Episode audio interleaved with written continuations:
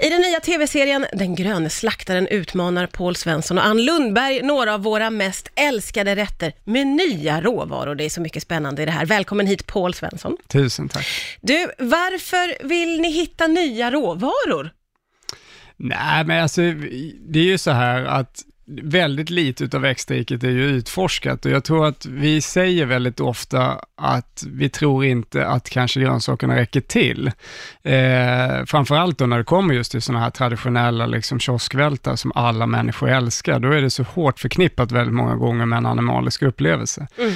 Så att det är inte egentligen liksom att vi ska försöka radera liksom tradition, utan det är mer att visa på vilken enorm bredd som finns. Och, och det är programmets huvudsyfte, att liksom djupdyka i vad finns det egentligen där mer och vad kan man göra kanske även med det som vi redan känner till, för att bredda sinnebilden av vad liksom växtriket kan erbjuda. Mm. Eh, det, det, jag är ju helt fascinerad av det här faktat som man får i samband med ett mm. pressutskick, att 10% av växtriket utnyttjas till föda. Det betyder att det finns otroligt mycket växter där ute mm. som vi kan äta, men som vi inte gör. Jag är nästan till chockad över det här. Ja. Hur kan det vara så?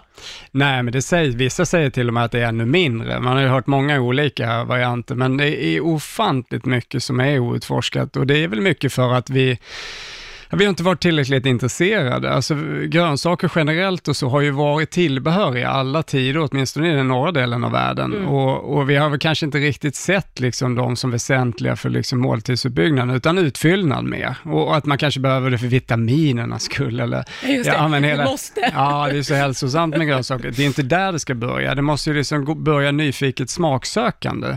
Att ofta är det ju faktiskt grönsakerna som bidrar mest till den här otroligt liksom djupa aromatiska upplevelsen. Det är ju, kan ju ta vilken rätt som helst, köttfärssås, det är ju ingenting om du bara gör den på, eller bara namnet köttfärssås, mm. är ju absurt. Mm. Att man liksom, det låter ju inte ens gott, men bolognese, det är ju liksom en uppbyggnad av mängder med olika säsongsdrivna grönsaker och sen smaksätter man med kött. Ja.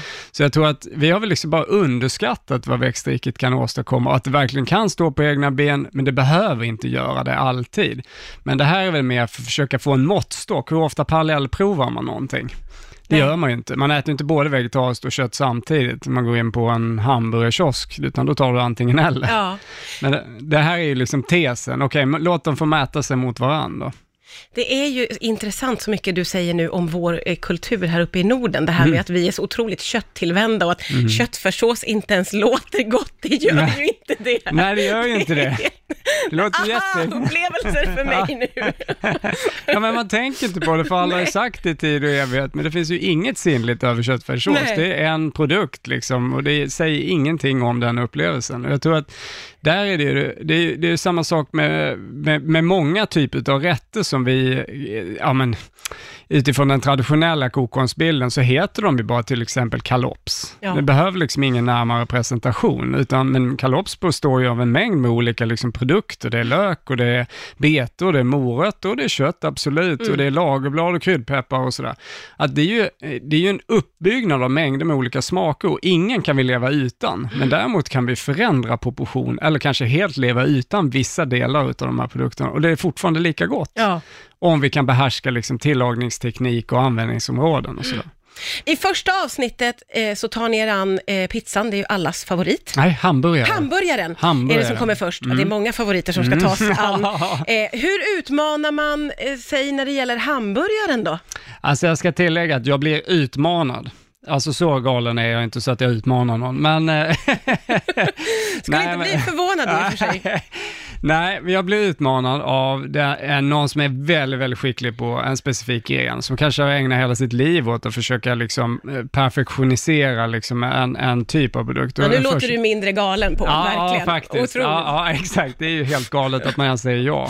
Det är ju liksom självmord på något sätt. Men, men samtidigt också, jag behöver mina utmaningar och, och, och det är väldigt sällan man liksom ställer sig den frågan, skulle det här vara likvärdigt eller åtminstone närliggande gott? Mm. Eller godare? Ja. Eh, och, och Hamburg är väl kanske, ja, det vet man ju, det är bara att gå igenom stan. Jag menar, det finns ju en på varje hörn idag eh, som gör en kvalitativ hamburgare mm. och det finns ju mängder med kedjor och sådär. Mm. Att det är väl kanske det som nästan ligger folk varmast om hjärtat, det är den där optimala comfort fooden liksom mm. som eh, så det känns ju väldigt roligt. Eh, premissen för mig är ju att jag måste ju hitta råvarorna där och då inom 48 timmar och sen komma upp med ett växtbaserat likvärdigt alternativ då. Det låter svårt. Ja, det var det faktiskt, det, det ska jag ärligt säga. Det var mycket, mycket svårare än vad jag trodde, och, och, och men samtidigt också mycket roligare än vad jag trodde, för det, det sätter ju saker och ting på sin spets. Mm. Eh, vi är vana att allting finns hela tiden i butikerna och vi reflekterar kanske inte så mycket över vad som är svenskt och vad som är import.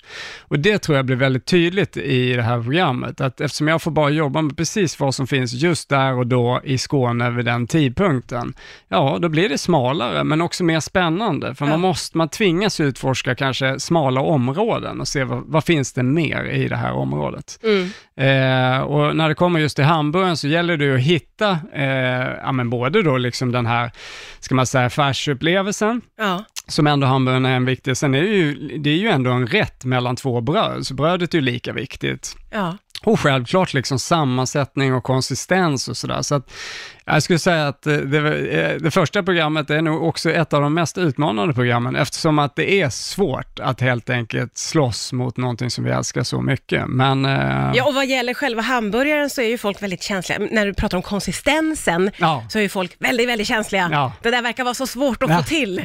Och du vill inte ge oss en liten hint om hur pass det går där i... eh, nej. Nej, det är bra, du vet hur man ska hålla på det. Eh, du verkar ju ha en, tycker jag, outsinlig entusiasm när det gäller att testa nya grejer och att Mm. utmana dig. Var kommer det därifrån då? Nej, men jag tror som många andra kockar är ju oftast eh, väldigt tävlingsbenägna och tycker om att utmana sig själva. Jag har ju alltid varit. Jag tror det kommer från sporten kanske när man var ung och sådär, att man tycker om... Men jag, jag drivs ju mest egentligen av att bli bättre. Alltså jag har väl liksom inget behov av att vara bäst, men, men, men känslan av att man utvecklas är ju otroligt stimulerande. Eh, och att man breddar sin, sin synbild av vad man tror att saker och ting skulle kunna vara. Vi pratade om det tidigare här just att, att det kan också vara i det där enkla som det mest revolutionerande finns. Att det är någonting jag känner till, en rödbeta och så lagar jag det på ett helt annat sätt och så helt plötsligt så blir den här produkten helt annorlunda. Eller som vi testar på restaurangen idag, tre typer utav purjolök. Och det är som tre hel, helt olika grönsaker beroende på vad den heter och var den kommer ifrån. Ja. Men så, så intresserade har vi inte varit av växtvärlden, för vi tror att det liksom finns en differens när det finns tusen sorters morötter och det, jag vet inte, det finns säkert lika många typer av tomater och lika många olika platser odla dem på och varje grej varierar. Precis som det gör med kött eller fisk eller fågel, Mm. eh, så är det ju likadant i växtriket och, och jag tror att det är det som är liksom hela kärnan i programmet, att utforska, att, att överraska både oss och kanske den som tittar på det och juryn i slutändan liksom i det här programmet. Att Mm. men herregud, kan jag smaka på det här viset? Eller jag hade ingen aning om att det här fanns. Eh, och det tror jag är, är det lustfyllda med det här programmet, att det är väldigt liksom framåtlutat. Sen må det hända att, eh, jag menar allt gick ju inte vägen såklart, men, men, eh, men mycket blev ju liksom nästan löjligt häftigt och, och jättespännande, liksom, även för mig då, som, som på något sätt tycker jag ändå har eh, hållit på med det här Ja. utforskandet i 10-15 år. Eh, så att jag, eh, jag hoppas att folk ska känna att det här är en spännande resa vi kastar oss ut på. Eh, Det låter ju verkligen som det och jag tänker också att för många är ju orädda i köket, men många är ju också rädda för att göra fel och göra Mm. bort sig och testa nytt och det känns som att det här skulle kunna liksom öppna upp, Mm, ja, att man verkligen. bara Alltså. kan våga lite, eller hur? men se mig stå och klia sig i håret liksom och inte få ihop det. Ja, men, men det är klart att det gör det och jag menar det enda sättet att lyckas det är ju att misslyckas. Ja. Alltså att på något sätt, eh, någonstans måste man ju börja testa. Och jag menar det, det är ju faktiskt så att eh, i växtriket så har vi testat väldigt lite. Eh, och jag menar om man nu vill överraska någon någon gång med en spännande upplevelse så är det mycket lättare i växtriket än i djurriket skulle jag säga. För Ja, där har vi verkligen. verkligen varit väldigt litet och, väldigt lite och letat. Mm, mm. Eh, programmet heter alltså Den gröna slaktaren, har premiär imorgon eh, klockan 21.00 på SVT1. Tack snälla Paul Svensson för att du kom hit till Rix FM idag.